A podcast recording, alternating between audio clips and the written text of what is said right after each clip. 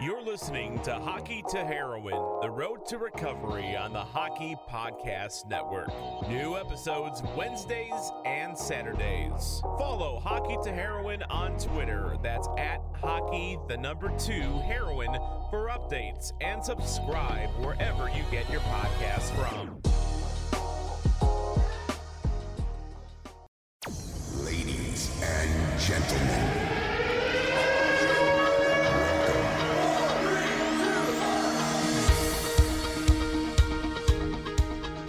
Majestic and resolute, where you pursue your dreams with hard work, dedication, sacrifice, discipline, and passion.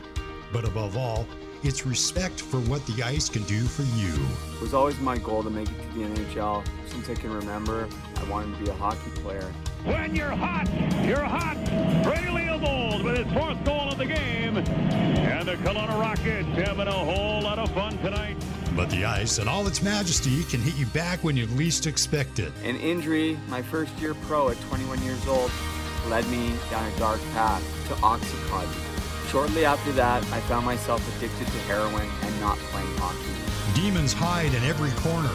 They can take everything away from you, everything you worked so hard to achieve. And before you know it, the demons own you. Ultimately, I became homeless on the streets in Vancouver on Hastings, which is widely known as the worst block in North America. Brady Leavold was on the edge of realizing his dream of playing in the NHL. Then he lost it all to drug addiction. I was hiding a dark secret. These are real stories about pain, loss, and genuine people. The sad truth of it all success comes with a price. Wanted to die. Anytime that I was in the psych ward, tried to commit suicide. Welcome to the Hockey to Heroin Road to Recovery podcast with your host, Brady Leavold.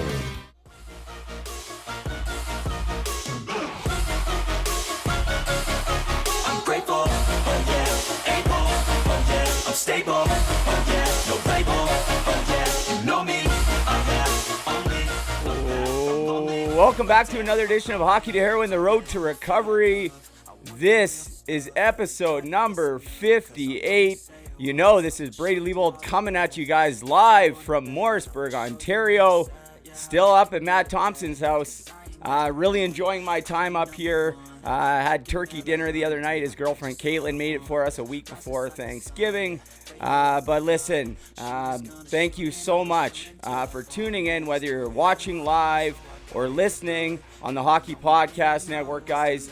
Thank you, thank you so much. Uh, before I get into it, uh, I would just ask that everybody say uh, a quick prayer and give some love to my girl Taylor uh, down in Bracebridge. Uh, she's due any day, uh, and I'm up here, and you know she's also got the two little ones, Hadley and Lincoln. Hadley's just in school, but she's very pregnant, very big, um, having a pretty hard time. Uh, I've talked about it quite a bit on my live videos and stuff. If we could all send Taylor a little bit of love down in Bracebridge, uh, I would truly, truly appreciate it, guys. Hope you're all having a great, great Wednesday morning. Like I said, I hope you're listening uh, on the Hockey Podcast Network. If you're not watching live, you can check them out, guys, anywhere on social media at HockeyPodNet, and of course, their website, www.thehockeypodcastnetwork.com. I pulled up the wrong picture there. There we go. How about that one? At HockeyPodNet, thehockeypodcastnetwork.com, guys. You can check them out. They have so many podcasts, always building, and uh, we like to support them. Dylan and Isha are doing such a great job out there in Victoria. Uh, so much on their plate. I, I don't know how they do it. Uh, I have one podcast. Uh, and it's crazy, and they have something like 40 that they have to deal with. Uh, so, good job. Kudos to them, guys. Let's support them, of course. Uh, I do want to say quickly, too, um, thank you to Warren Nye. Uh, he has uh, also joined um, Brenna Leary, David Carlson, and my auntie Lee Chrischuk um, on Patreon. Uh, thank you so much. Um, anybody that wants to support me directly, uh, that's how you can do it. I don't do well uh, with accepting gifts, and people uh, have honestly like wanted to send me money directly and i'm like no no no no no. But if you want to support me directly this is how you can do it uh, because at least then uh, i can i thought i had it here beside me but i guess i don't. Uh, at least then i can send you a picture a signed picture of me or one of my guests or something uh, and we're going to continue to build on that. At least it makes me feel a little less awkward. Thank you, though, Warren Nye. Uh, your picture should be arriving soon. And special thanks uh, to David Carlson, who's been coaching uh, Matt and I uh, on the skate sharpener. Matt bought a skate sharpener uh, for our senior men's team. That's right, the Maxwell Mustangs. That's right, buddy. The comeback is on. The comeback is on. I've been on the ice a couple times, um, and it's been uh, challenging to say the least uh, but it's lots of fun. And uh, of course, guys, you know I'm going to talk about the Puck Support Foundation. This is really where my heart and soul lies right now. And right now, it's Mental Health Awareness Week. Just want to remind everybody, okay? Uh, you know, we all struggle with different things, guys. Uh, you know, I have so many different things uh, that are going on for me personally you know, obviously I'm battling through addiction. Uh, I've been clean for seven months, uh, give or take. Um, but guys, we want to end the stigma around everything, around mental illness, um, around addiction, around it all. Uh, but this week, especially October 4th to the 10th, uh, is Mental Illness Awareness Week. Guys, if you're struggling, uh, across the ticker there, you can 1 833 456 4566 or text 45645 anywhere in Canada, guys. If you're struggling, uh, if you're watching, it's along the bottom there. It's real, guys. It's real. Uh, the struggle is real, uh, but there's hope. Uh, and that's where the Puck Support Foundation comes in. That's where uh, places like the Canadian Mental Health Association come in. Uh, and you know what? If you look where wherever you live, and I'm sure if you live in the states, if you're listening to, if you look, um, there's support. Uh, and, you know, sometimes it takes time. Uh, it can be trying for sure. It's a process, no doubt, uh, to try to find the right people, the right therapist, whatever the right program is for you. It takes time. Um, and I know for me, I was like that instant gratification guy, right? Like, I want it now. I want to be fixed now. Uh, and that was my problem uh, for a long time. Uh, so, learning to, to reach out and just trust the process, guys. There's a lot of great people out there. Um, and, you know, we're trying to build the Puck Support Foundation. Uh, this is, like I said, where my heart and soul uh, lies. Uh, if you want to get involved, uh, you can email us team at pucksupport.com and find us anywhere on social media at pucksupport. Uh, you know, it's in its infancy, no doubt. Uh, but you know, this needs to happen, and I'll tell you why. Uh, I mentioned there's a lot of great supports out there.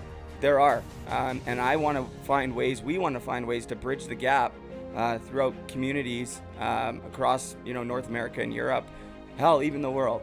Um, and but the problem for me was, uh, you know, I, I identified as a hockey player. You know, like for so long that was that was all I thought I was. You know, without that, I thought I was worthless. Um, and so when that was taken from me, it was like, you know, I was like, I just wanted like another hockey player to like understand what I was going through, or, you know, I didn't, maybe it wouldn't have fixed me, but, you know, I just remember thinking those things. And, uh, you know, I just feel that if we can come together in the hockey community, it's not just players. We're not talking, I say this all the time, guys. Sorry if I repeat myself, but we're not just talking about like elite players here. We are talking, yes, we'll filter down from the NHL and, and minor pro into major junior and junior and all of that, but we include everybody, guys. Minor hockey, especially minor hockey. That is where we need to, to like, get in with these kids and, and start, you know, making the change early, right? Um, and it's not just players, it's coaches, it's parents. The hockey community uh, is really small and it's tight knit. And uh, I found that out over the course of these past few months. And uh, I think I'd be, I don't know where I'd be without the hockey community. So thank you to everyone that supported me and supported the Puck Support Foundation. Uh, but we have a long ways to go. Um, so please, please do get involved. Uh, there's a couple different uh, a couple amazing different fundraisers going on right now. And uh, before I get in uh, the episode, I will just quickly touch on this. Um, you know, I have this vision of being. Spon- I'm going to say it. I'll, I'll just say it candidly. I have this vision of being sponsored by Warrior Hockey um, and uh, us being, you know, puck support warriors. Uh, and there's a couple people in mind right now that, you know, are puck support warriors. And this is one of them right here. That's Dave Gilmore. Uh, yeah, he's turning 70 November 14th. This guy is going to run 20K, bike 50K to raise money for the Puck Support Foundation. It's unbelievable. Uh, Dave Gilmore, obviously, everybody knows who he and his brother Doug are um, up in Kingston. I hope to be there. Um, Matt and I hope to be there on November 14th. Um, at least I can't keep up to him, even though I'm only 33 and he's turning 70. Uh, but hey, I hope to be there. Uh, and Dave, thank you so much, man. You're an inspiration. Uh, I am working currently on a video right now. It should be done probably by tomorrow. Um, so everyone will get to see what a transformation this guy has made and what an inspiration he is. He, he truly is, not only to me, but to so many people. He's lost over like 100 pounds uh, and really changed his life. So keep going, Dave. You're the man. Um, one other um, thing I want to say, the last thing before I get into the episode, is congratulations uh, to everybody that got drafted in the first round yesterday. Congratulations to everyone that's uh, going to get drafted. But I want to say to those of you that don't get drafted, it's not the end of the world. This is just one example of many. Wayne Gretzky never got drafted in the NHL either. People keep telling me. Uh, but listen, Martin St. Louis, great example. Never quit, never give up on your dreams. And if it's not hockey, um, you know, it could be something else. Just don't give up on yourself, guys. Um, when people say no, keep believing in yourself, and great things can happen. I promise you. Um, but I do quickly want to say what a great, great, great gesture by the Winnipeg Jets. Um, having Hawerchuk's wife uh, announce the 10th pick. Congrats to Cole Perfetti. What a great kid he is. Um, and uh, what a class act. So just want to quickly say that. Um, class, classy move uh, by the Winnipeg Jets. Other than that, guys, let's get right into episode 58. And you know, this episode is proudly brought to you by Team Issued Limited. Team Issued is connecting all walks of life. Team Issued does this by recreating that special feeling of being part of something bigger, a community for all striving towards the same goal. Guys, check them out, teamissued.ca. Use promo code TOEDRAG15 to get 15% off your total purchase. Let me take the picture down. Now that you see my team issued hat and the sign. Oh, dodge in the wrong way. I gotta get my hockey player on here. All right. Check it out, though, guys. I got another order team issued coming any day. Uh, support WHL alumni Jesse Paradise's company. All the guys in the NHL have been rocking it, too, I've mentioned. Uh, promo code TOEDRAG15 uh, to get 15% off your total purchase. Okay, without further ado, he's been waiting. He's been waiting. We could do it. Let's get right in to episode 58. Craziness.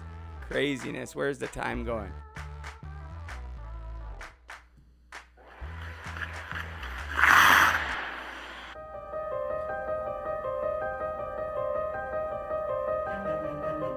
Many openly gay athletes in professional sports. Here in Canada, not a single NHL player has ever come out as LGBTQ. Now, though, a former NHL prospect has broken a barrier. Brock McGillis played in the Ontario Hockey League, the Canadian university system, and semi professionally in Europe. Recently, he published an emotional coming out letter. In it, he details how the culture of hockey made him feel he would never find acceptance. That he trusted no one and felt so alone he didn't see the point in living. probably the biggest struggle I've ever had.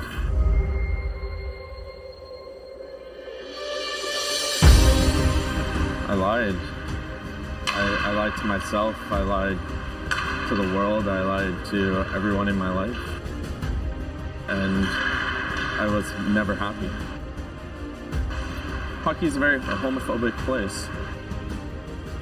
The, the culture of a dressing room is there's words used that are demeaning towards the LGBTQ community. There's there's words used that are demeaning towards women. I suppressed it. I, I suppressed everything I, I felt. I, I suppressed everything I knew I was. And I would get angry at myself if I had any homosexual thoughts.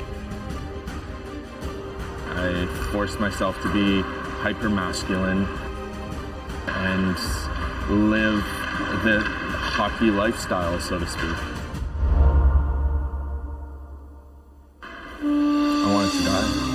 There was a number of times I thought about killing myself. It crushed me. I, I, I hated hockey. I hated life. And I was like, I'm a hockey player, Brock McGillis, hockey player. It- It's just who I was. I was watching television one night and I was watching a hockey game. I was going to school at Concordia at the time and, and I saw um, Brendan Burke. Brendan had come out that night publicly and, and with this, the support of his father and his family. because there are a lot of gay athletes out there that deserve to know that there are safe environments where people are supportive of you regardless of your sexual orientation. Brendan obviously passed away. Two days before he died, he, we were talking on Facebook, and at the end of the conversation, he wrote to me, I can't wait till you're out to your family like I am to mine. I just looked at that and I was so taken aback, I didn't know what to think. I'm like, why would he say that? And I think he knew how deep my struggle was and how bad I felt. And then he passed away and I was grieving alone. I was all alone. I had nobody in my life who knew that I was gay, let alone that somebody I become so close with in a short period of time passed away.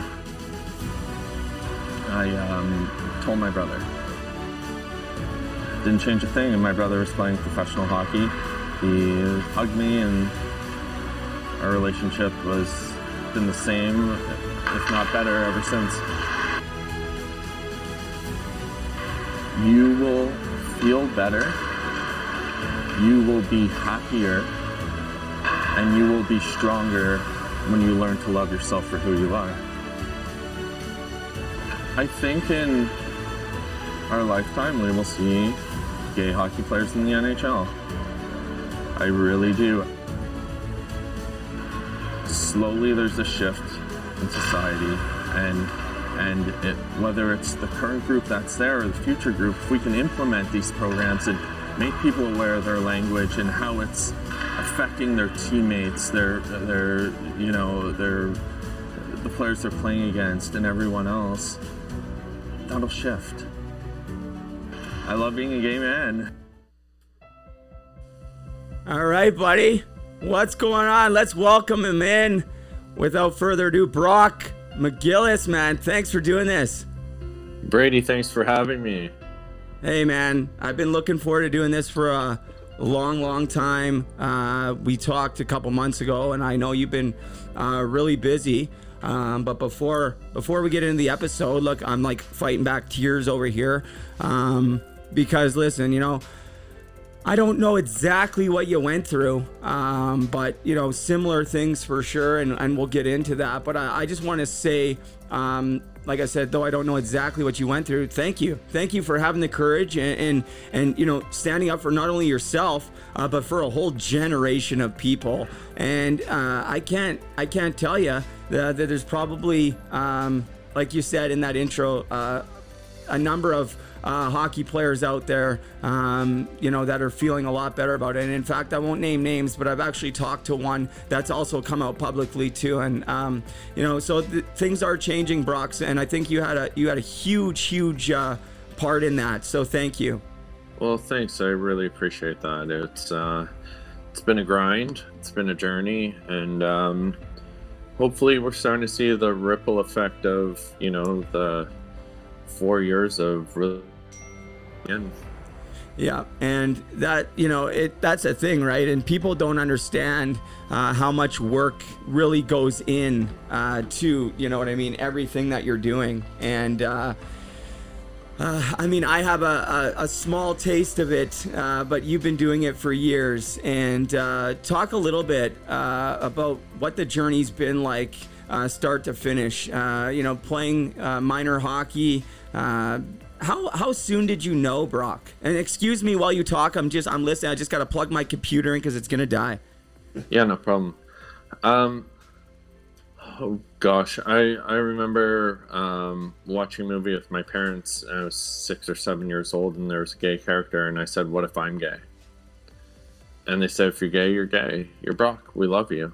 And um, that was, you know, always in the back of my mind. But um, I think you touched on this earlier uh, about yourself. Um, hockey took precedent and it became my identity um, through minor hockey. And, and I was the stereotypical kid. I lived in a really small town outside of Sudbury, Ontario, and um, lived down the street from the rink and would be at the rink every day. And, you know, I skated 12, 15 times a week. Like, you just uh, couldn't drag me away from the rink. And um, because of that, um, that's all that mattered to me. And I got really good. Like I became, you know, uh, a prospect for played in the O, um, became an NHL prospect, and and um, I started to recognize the attitudes and behaviors and the culture of hockey, and I knew I had to conform to fit in. So I did.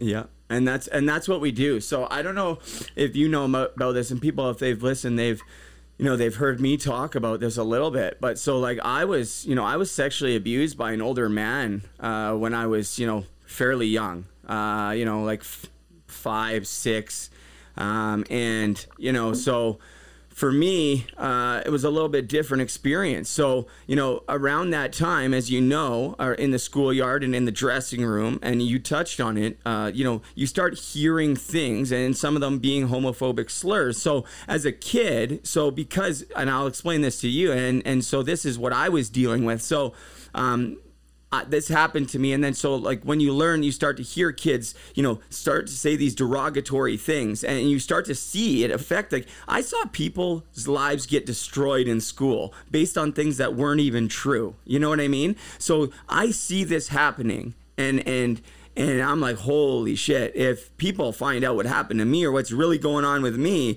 like I'm finished, right? So I, you know, I I hit it down and I hit it down and then I started to hear people start to talk about, you know, calling people gay or whatever. And so I'm like thinking in my mind as a young kid, I'm like, well, an older man did this to me. So d- does that make me gay? Like, so for a long time, I was going through life thinking I was gay. Not that I was attracted to men uh, or anything, but just having that confusion, right, Brock? And it was, Right. you know, so actually in grade eight, uh, I actually told my girlfriend that I was gay, thinking, you know what I mean, because I had trying to trying to say that, you know, without I was trying to say I was gay first by breaking the ice and then telling her whatever because I was just so confused and.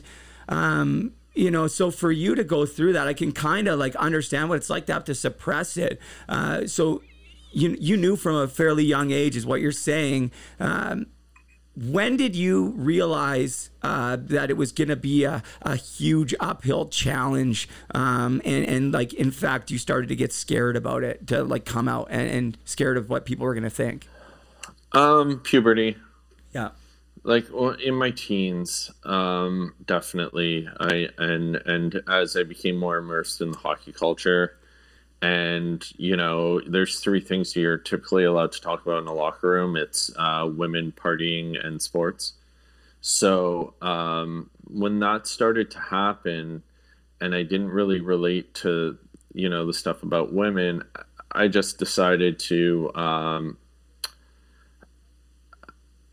at that point i said you know I, i'm just gonna like fully take on the traits and i became a womanizer i became like this cocky hockey bro who walked into a room like i thought it was a god like i owned it um, and i was really depressed like i had a season ending injury every year from 15 until i retired in my late 20s Wow. every sing- single season. I had mono two or three times. Like that just doesn't happen. And I think where it really hit me, I was 17 or 18, and the injuries were piling up. I was struggling because I wouldn't admit to myself that I was gay. I would fight it. I would, but I was really struggling, and I'd go home at night to my billet's place and cry. And then I'd start drinking. I would drink to numb. Yep. And uh, more than one occasion in the OHL, I tr- tried to take my life. Yeah.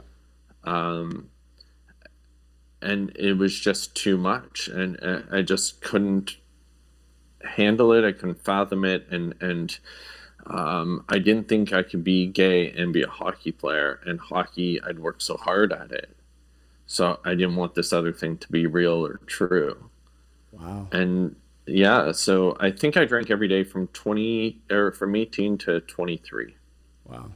Yeah, and and that only makes things worse, right? And and and man, uh, do you ever think like, do you ever think so? Like I, you know, I used to beat on myself because you know my hockey career never went as far as I thought it should have or whatever. But I'm over it now. But because now I, I do you ever think that maybe, um, you know, these things happened like your injuries, um, because maybe you weren't supposed to, you know, have a career as a hockey player and you were supposed to just make it far enough as you did to create the path so you can have the story and and so you can really do what you're meant to do now. Yeah, it's funny that you say that. Um, when I was playing, like I, I always thought I was meant to be a hockey player. Like that was my destiny in life. And then when I retired, initially I really resented hockey. Yeah. But then I started working with athletes. and I started doing off ice training on a skill development, and I was working with about 100 players daily. And I was really good at it, and, and I was having fun with it. And then I started thinking, well, maybe my, you know, hockey gave me the knowledge and the tools and the ability to guide these kids, and maybe that was my path. Yeah. But it wasn't. And I realized that about six years in, I was like, this really isn't for me. This isn't what I'm meant to do with my life. And after coming out and having the opportunity to start speaking and becoming an activist and everything else, I realized that hockey gave me the platform. Working with those hockey kids and their parents and seeing struggle and be able to, you know, guide them through their careers enabled me to have the tools to help other people. Yeah. And and now my my you know mission and goal in life and what I think I'm really here to do is to help guide people through their struggle. Yeah. And whether it's adults or youth or whatever and and share my story and and use that platform to um, help people within hockey culture and out of hockey culture.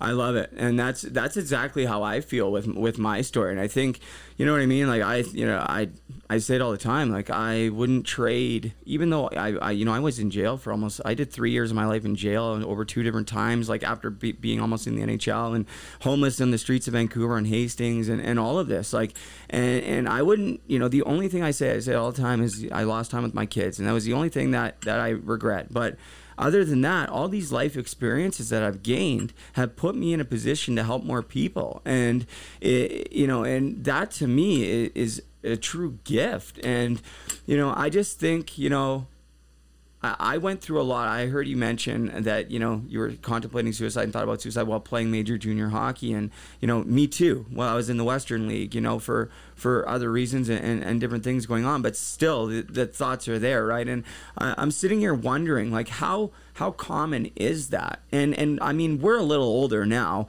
so I would hope that things are different.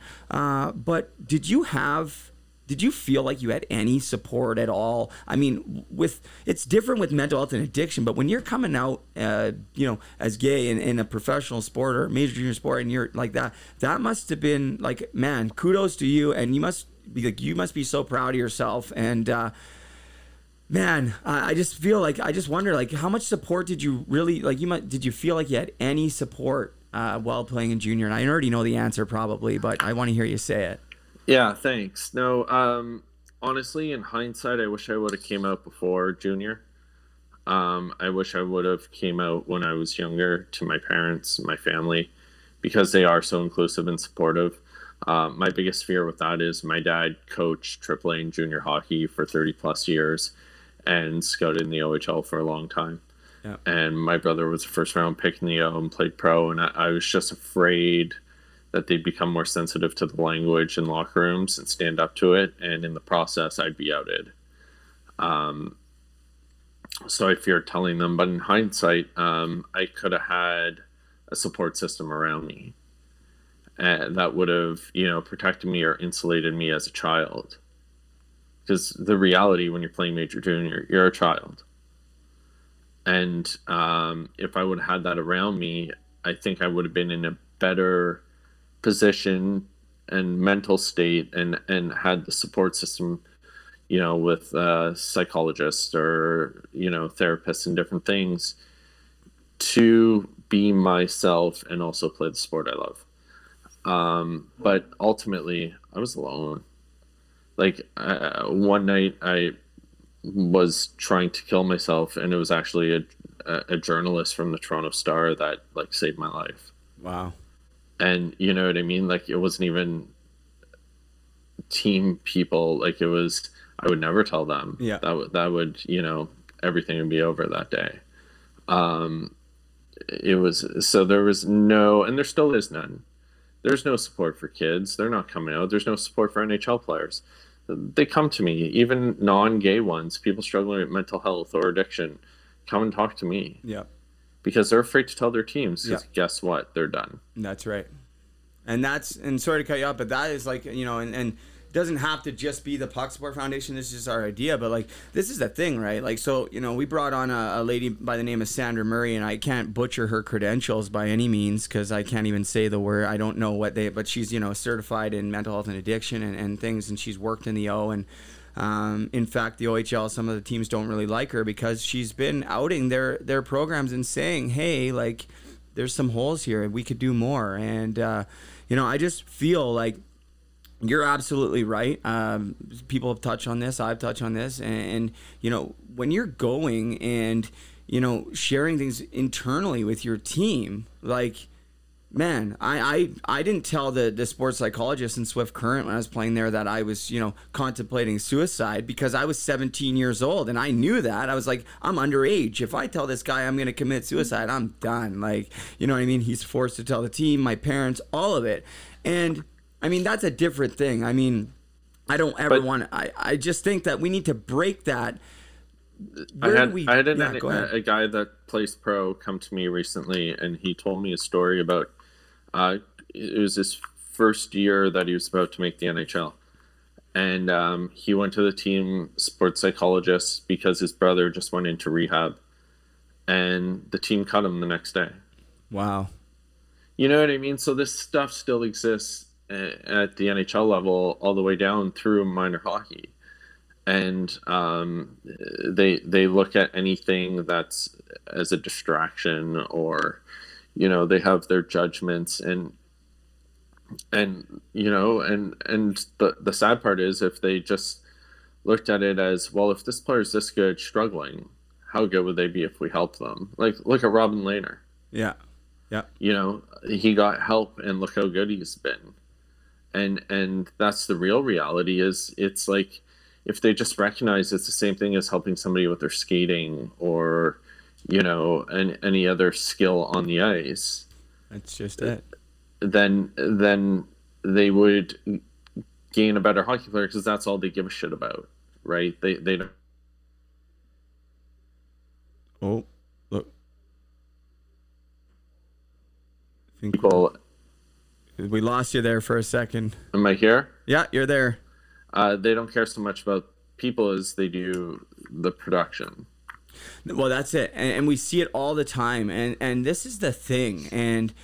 Where, what do we do, Brock? Like, what what what can we do? What can the hockey community do uh, to change, uh, to change, you know, that mentality? Because at the end of the day, it's a business, right? And I understand it. Listen, I understand it at the NHL level, but listen, I don't understand when people say, "Oh, they're making ten million bucks a year; they should deal with it." No, no, no. it's it's everyone has struggles and and i think what the biggest thing they have to realize is from a, a team perspective or or uh, a business perspective is how do you get the best return on investment? Right? So just look at it as, as business because that's what hockey is. Yeah, hockey is an entertainment business. That's all it is it's true. Yeah, I've never It's- looked at it that way. it's a sport. We love sport, and and at young levels, maybe more authentically a sport. Um, and even that today, I mean, minor hockey coaches are paid hundred grand. Like, it, it's it's it's a business. Yeah. They're privately owned in the GTA. Like, it's not. It's big business. You know, the Chicago Mission, I think it is, has like, uh, you know, a budget of a quarter of a million dollars. You know, for minor hockey. And and where Um, does it's- any of that budget go to, to mental health? Is my question. No, of course not. But um, if they realize that by properly helping these people with well-being, with mental health, and destigmatizing it, um, and take it a step further, break down the barriers of conformity within the culture of hockey, Yes, then they're going to get a better return on investment. When people can be themselves, fully themselves, whether it's, you know, Dougie Hamilton's been traded twice because he'd rather go to a museum than go drinking with the boys. Um, th- there's a point per game defenseman that's six foot five and a right-handed shot that can skate. Like that's every team's dream, and and he gets dealt twice because of that. Doesn't make sense to me.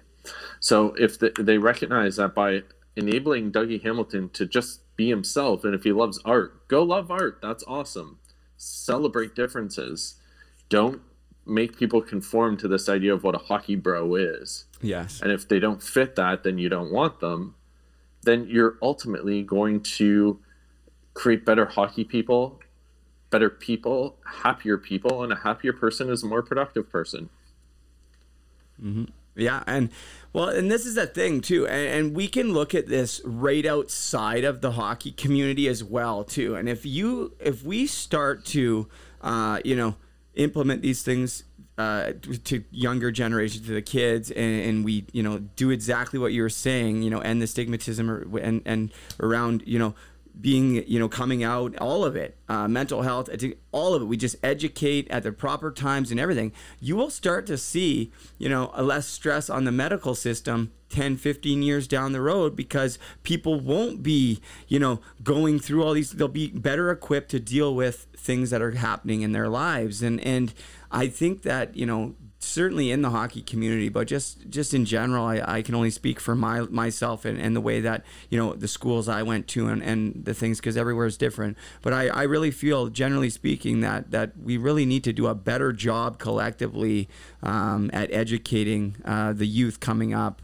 um, in so many different areas. And I'd love to hear what your thoughts on that and and what would your suggestions be um, if there's any parents listening uh, and they're they're dealing uh, with you know kids that are um, you know coming out or, or trans or, or any of that. Because you know I've talked to um, a couple uh, actually young hockey players that are in transition right now and it's just they've, they've inspired me like this one this one kid has inspired me so much. It's unbelievable and I wish I he's just a kid so I can't talk about him but it's just unbelievable. Um, so I would just love to hear your thoughts on that um, and I'm sure you get asked that all the time.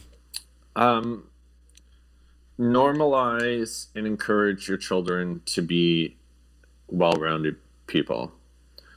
Um, for too long, we've, you know, based our identity in. If we're talking about hockey people, we've based our identity solely within the sport, and then so many people are lost after. Um, so normalize other hobbies. One, one thing I do when I go into locker rooms and talk to teams now is when we're done, I say, okay, you tell me your family or you use an analogy like your brothers or something like that. Tell me something you wouldn't typically tell a teammate that you enjoy. And then I have tough guys saying like, "Oh, I love to write poetry." I have major junior coaches say, "I love Broadway musicals."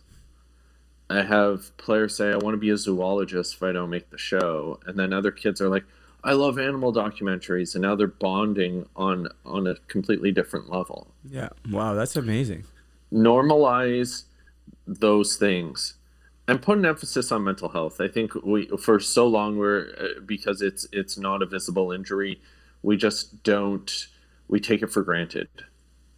Um, we, we we don't understand it, therefore we should suck it up or tough it up. There's no blood, there's no bones broken, so um, uh, I'm a big proponent in exercise as a means of improving your mental health, but that's not it. I think uh, kids should be journaling their feelings yes um, daily at a young age. Um, I meditate twice a day. I think meditation should be taught in schools. agreed Um, I, I think, you know, it should be normalized that if you're struggling, you can talk about it.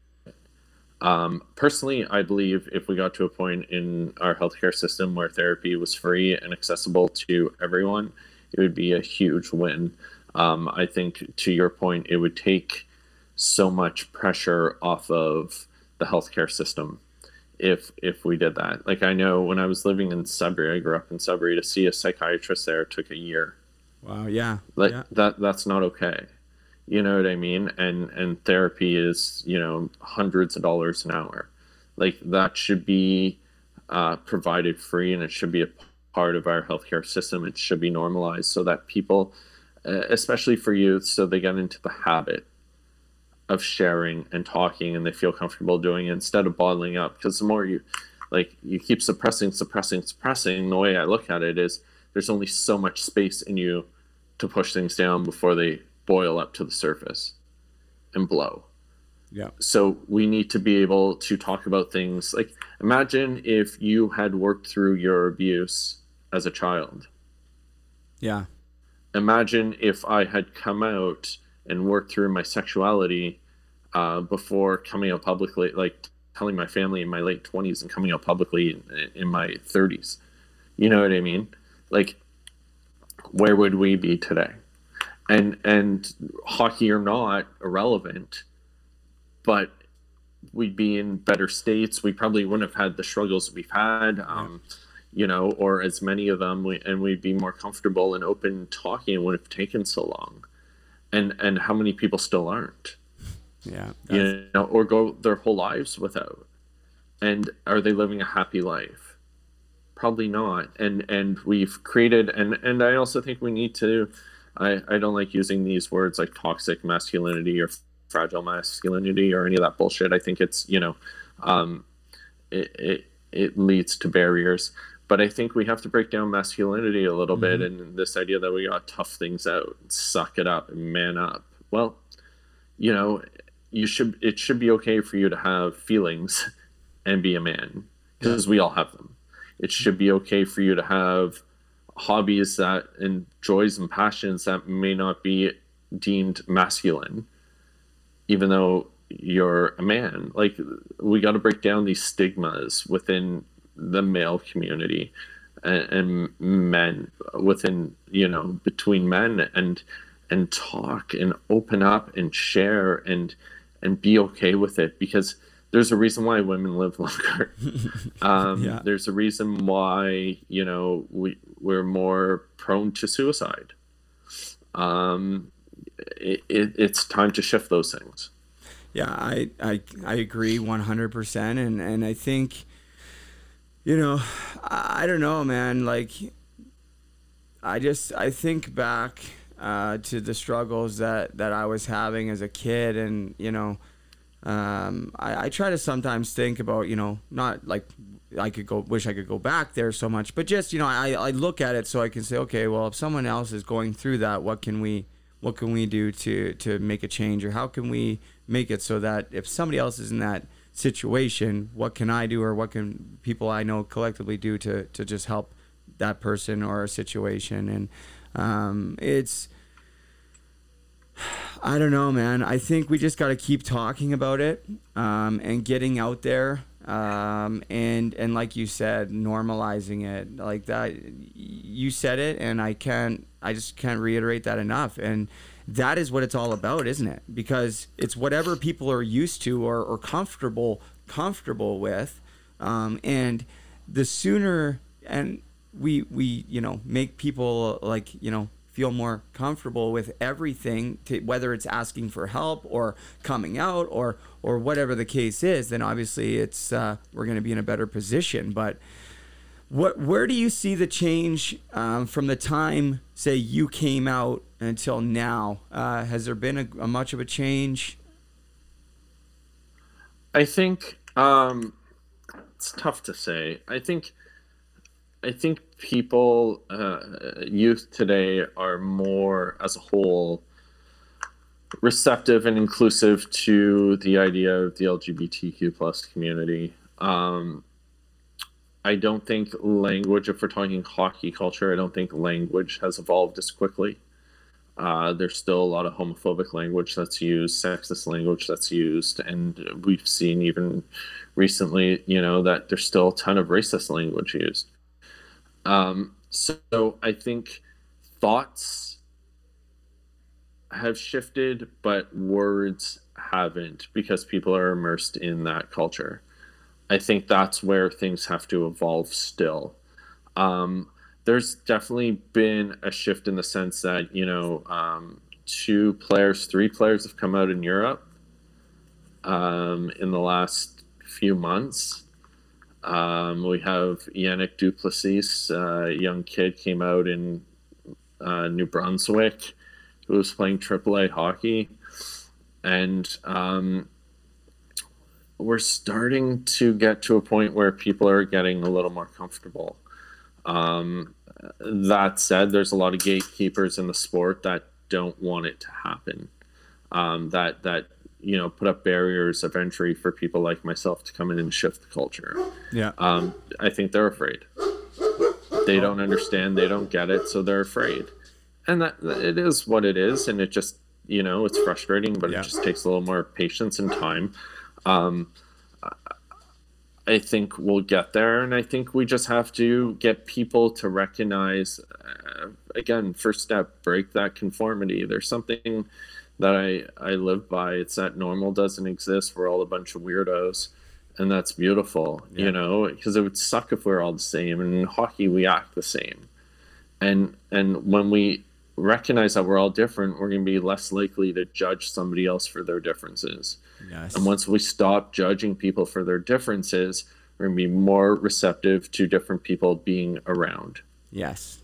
Man, you're uh, wise beyond your years, Brock, aren't you? You're not even that old, man. But I, I, you know, I think that the the hockey community, whether it's you know um, players that are that yet to come out or, or players that aren't gay at all, I just think that the hockey community uh, in general, like you said, guys that aren't gay call you uh, for mental health and addiction uh, issues and things, and um, man, I think the like I said, the hockey community is very, very, very lucky um, to have had like have had you come through the the ranks of minor hockey and junior and and, and persevere because imagine Brock imagine if you didn't imagine if you would have acted on um, some of those thoughts that you had right? Imagine if if you did take your own life because let's be honest like you were those feelings were real like that's how much you were hurting right Oh, completely. I mean, I was like, I've,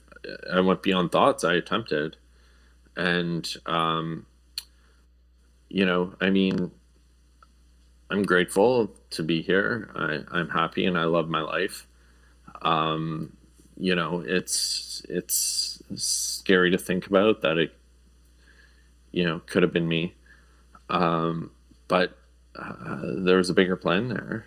And uh, I have to trust that. And and you know, I, I fought through it, and now you know every barrier that gets put up on my way to shifting things, um, I just keep persevering, and and I think you know I learned that through um, my struggles. Then, if I can get through that, I can get through anything. Yeah. And, and I think that's you know, and that's isn't that the beauty of it when you make it through the other side? It's it's it makes you realize we're a lot stronger than I, I know for me. I can only speak for myself, but you know, I I always I walked around like I was tough and and it was just you know, and sure I fought in hockey, and I guess you know, sure did I win some fights? Sure I did, but I, I'm no tougher than anybody else. It's just it, it and in fact, the people that go through their life like so you know the people that are their authentic selves those are the tough people. You know what i mean? Like the people that aren't walking around with with with you know masks on and i'm not talking about covid-19 masks um, you know what i mean? Like those are the tough people. And i think yeah my tea has arrived my tea has arrived i haven't had a tea yet today and uh, Oh, it's here uh, but thanks matt and uh, you know i just man, I I don't know. I just I kind of Yeah, lost I- my train I of thought. Brock, help me out, man. Help me out. No, I, I envy a lot of the people that I see, like even just within the LGBTQ plus community, those people that, you know, are more of a stereotype. You know, that maybe are effeminate gay men and uh, like are unapologetically themselves. I, I think it's braver than I've ever been. Um, seeing teenagers and kids come out at young ages, I think, is so brave, and I'm envious of them. They get to live their whole lives as themselves. Yeah. Um, seeing kids transition, it's like you get to live your truth. Yeah. I waited so long to do that.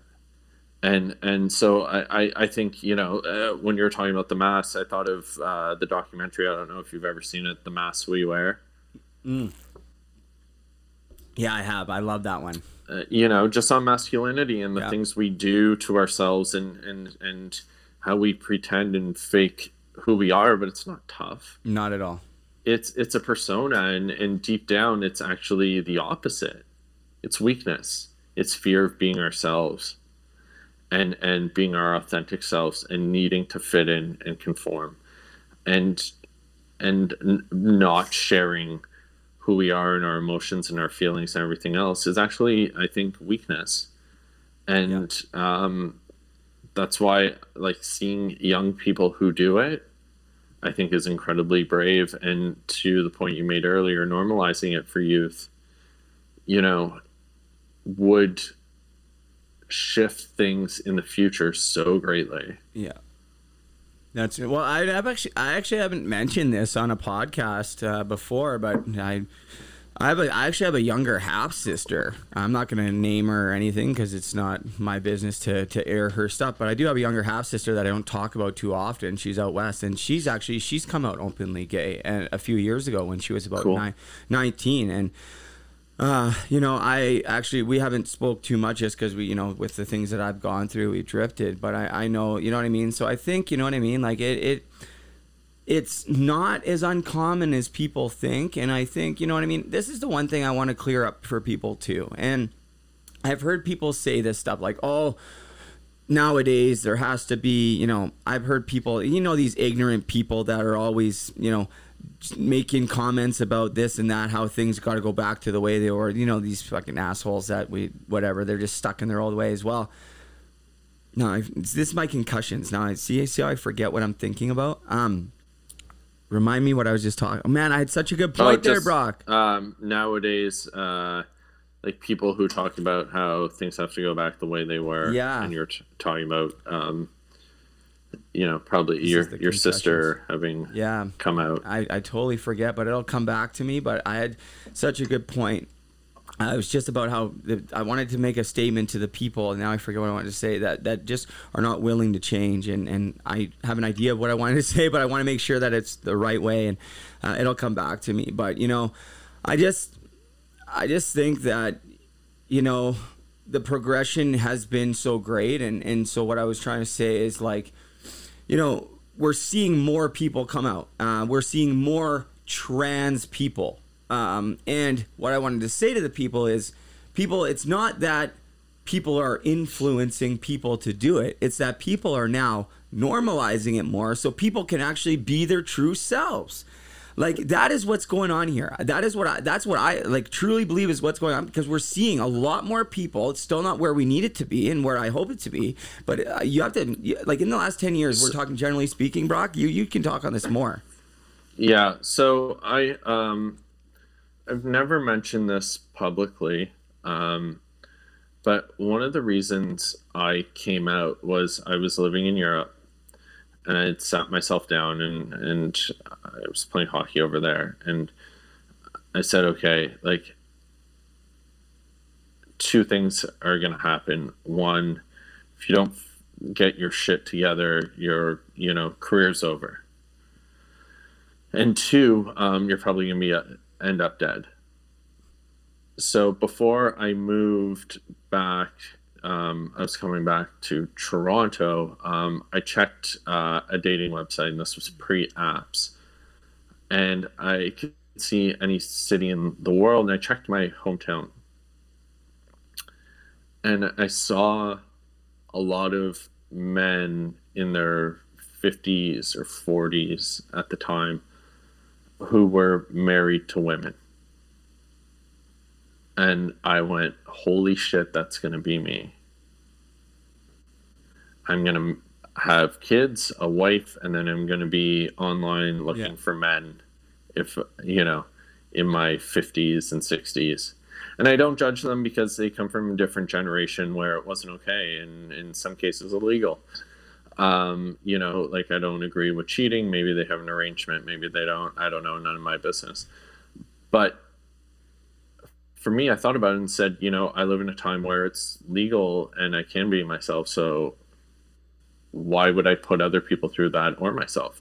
Um, the reality is, there's a lot of queer people who couldn't live their life, not because they didn't, you know, want to, because they weren't allowed. Yeah.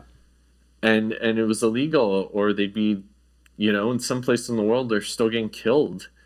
And and i thought like you know so for people to say it goes back or like they're being influenced no they're just uh, like able to and they want to live their true authentic selves and be happy you know and and we're seeing it in numbers. Like newer studies are showing that it's closer to 20 25 percent of the population that actually identifies as part of the lgbtq plus. Yeah. And then we're seeing that some regions in you know the us like states like arkansas it's like or alabama it was like 3% identify as lgbtq plus. Well guess what? Yeah. it's not okay to be gay there. So yeah of course they're not identifying that way. Yeah.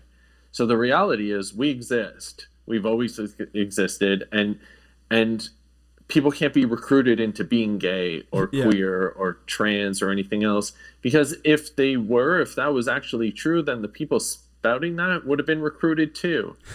You know what i mean? Yeah. like it just doesn't make any sense. It's illogical.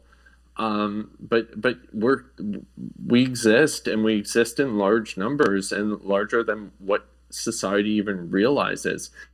Uh, a friend of mine just finished med school and they learned in med school that 40% of millennials experiment with the same sex Yeah.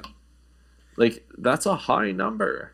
You Yeah. know what I mean? So like whether they identify as gay or not is relevant. They're still experimenting with the same sex and and so for people to be ignorant to not realize that is just ignorance. Yeah, and I, you know, and I think that's a thing, and I, I, I want to believe that the world's trending in the right direction uh, with this, um, and with a lot of uh, other topics like mental health and addiction and things like this that typically have a, a stigma, maybe not as great as. Um, you know, coming out as being gay, in, in but in some cases, you know, the, the stigma is there for a lot of these things, and like I said, I want would like to believe we're trending in the right direction. But, I mean, there's one thing there's there's there's something to be said about awareness and then there's something to be said about taking action. And what can the what can you know people uh, in in you know that are struggling out there what can they do? What can the steps if, if someone was listening right now um, and you know was thinking about coming out or whatever what would what would be your first uh, suggestion? What would be your first tip? Where would you direct them?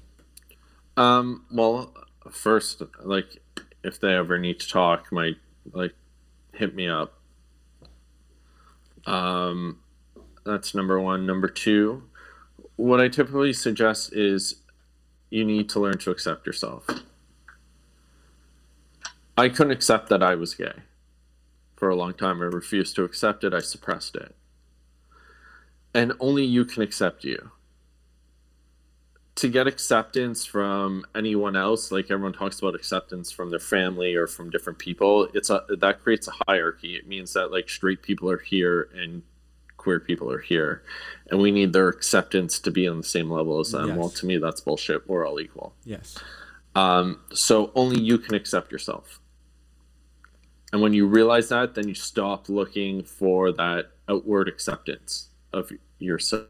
You look inward and and then if people aren't supportive or inclusive well if you accept you you're you're going to be less likely to be impacted by that. You're still going to be but you're you're going to have that inner strength.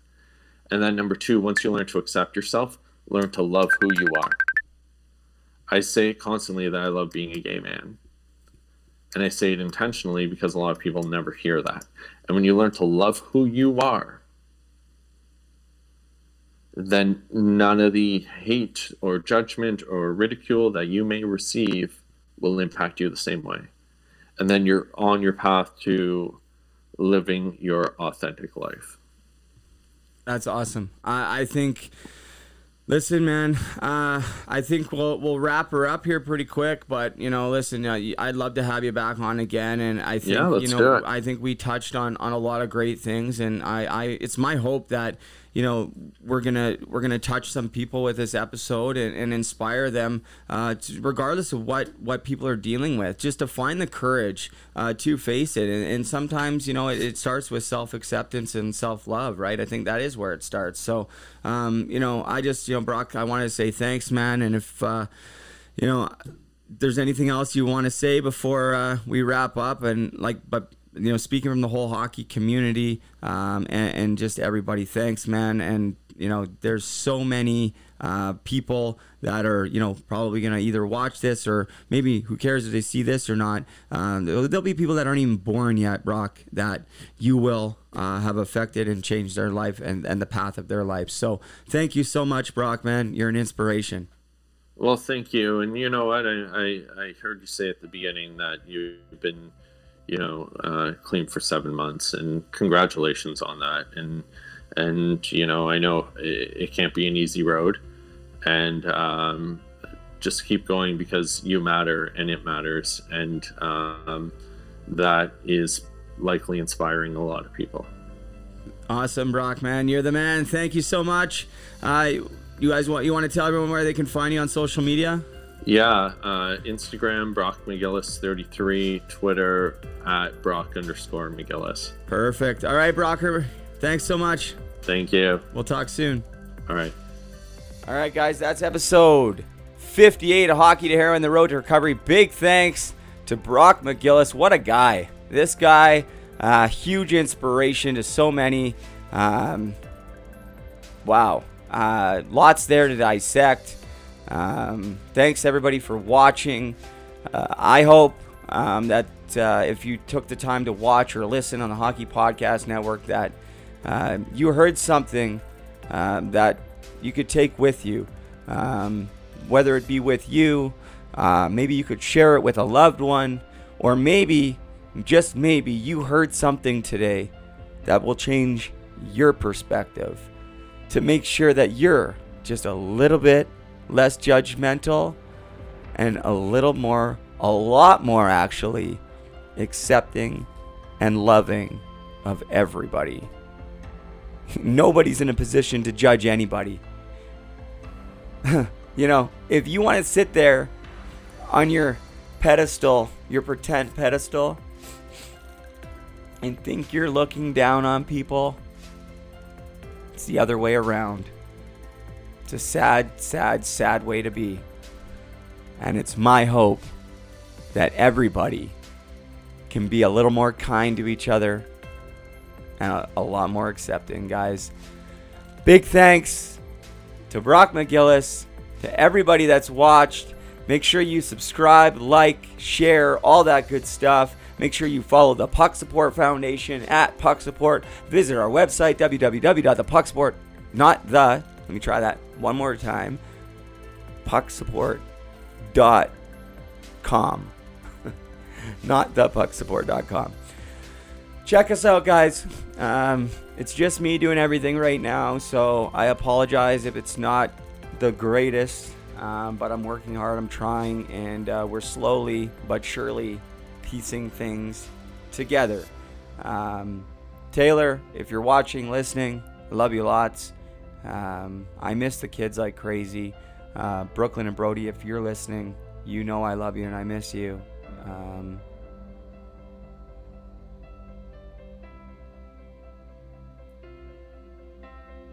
yeah. Uh, I'm just going to hold my tongue for a second on that one. Um, but I love you guys. Um, lots going on. Got practice coming up here soon with the Maxville Mustangs. Don't know what's going on with the season because of COVID 19.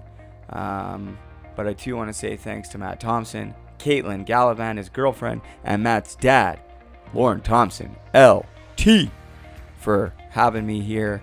Uh, Matt's dad's staying with him too right now. Um, Matt is uh, honestly probably one of the best friends I've ever had. And uh, if I didn't have him right now, I would be royally fucked. And I'm not even going to say pardon my French because I, I seriously don't know what I would have done. So um, thank you to Matt. Thank you to Taylor and all of her family for picking up the slack, especially her Aunt Diana for watching Lincoln throughout the days while Hadley's at school. Thank you, thank you, thank you. We love you lots. Please, please, please, if you're struggling, reach out to me, to Sandra Murray, Executive Director of Mental Health and Services for the Puck Support Foundation. And uh, you don't even know how much that just warms my heart to be able to say that. Um, because I know so well that guys are struggling, girls are struggling, um, and uh, we can provide a little bit of relief. So, Sandra, you're an angel. Thank you. Uh, before I go, I want to give a very, very special shout out to Dale Southard. What's up, buddy? Um, love this guy. This guy uh, held it down with me while we were behind bars. Um, one of the few guys uh, that I met in jail uh, that I would actually um, hang out with outside of jail. And Dale, keep doing what you're doing, man, on the right track. Um, I love you lots. Um, him and I uh, had some amazing, amazing talks uh, while I was in there. Oh, Macy wants to say hi. Uh, while we were in jail, he really uh, helped me and, and opened up to me. And uh, so, Dale, man, thank you. Stay strong, brother. Um, thank you to everybody for watching, listening on the Hockey Podcast Network. Please, please, please like, share, Subscribe on YouTube if you're watching. Um, and please tell people about the Puck Support Foundation. Uh, we need your help. Um, there's a couple GoFundMe pages. Hashtag PSF Gratitude Crusade. Thank you to everybody that's donated. Uh, if you donate uh, on the Gratitude Crusade, you will be uh, forever in the Matthew Lazinski Memorial Studio. There it is. In memory of Matthew Lazinski. You can't see it, but that's the plaque. We do everything um, for our fallen brothers and sisters in the hockey community, and especially Matthew Lazinski. Never forget hashtag PSF Gratitude Crusade. What are you grateful for? What are you grateful for? Stop and ask yourself right now. And if you have to think about it, shake your head a little bit. You shouldn't have to look too far. You're alive, you're breathing. It's pretty amazing. You have unlimited potential. Make some good choices, surround yourself with some good people, and amazing, amazing, amazing things will happen. I also want to give a very special shout out to my cousin, Ryan Odamira, out there in Japan. That's right. We're getting listenerships of Hockey to Heroin, the Road to Recovery in Japan, guys. That's right. My cousin Ryan, uh, living out in Japan. Thank you so much, cuz, for all your support, buddy. Um, and to his uh, mom and dad, my uh, Uncle Rich and Auntie Barb out in Richmond, British Columbia. Uh, thank you for all your support. Um, anyways, guys, that's it. Episode 58 Hockey to Heroin, the Road to Recovery, featuring Brock McGillis. Big thanks to Brocker. Great guy. Uh, be sure, guys, also to check out the Puck Support Foundation first warrior, Dave Gilmore, turning 70, raising money for the Puck Support Foundation.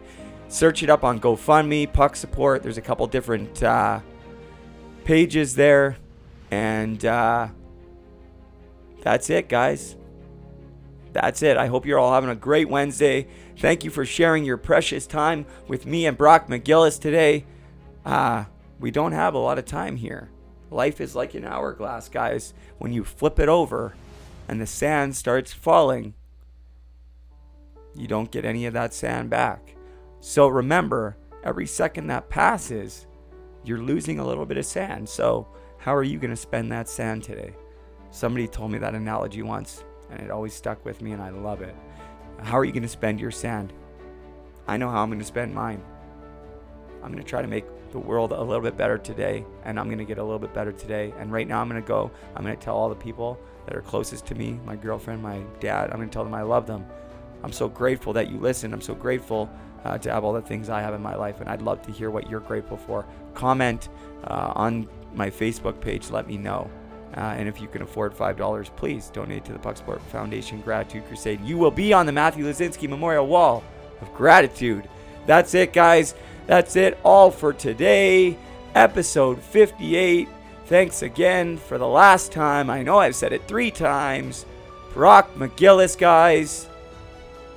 If you're struggling, please, please, please reach out.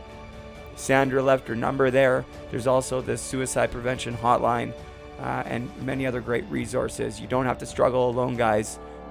Make some good choices today. Change your attitude, change your perspective. And remember, guys, have a great day if you so choose.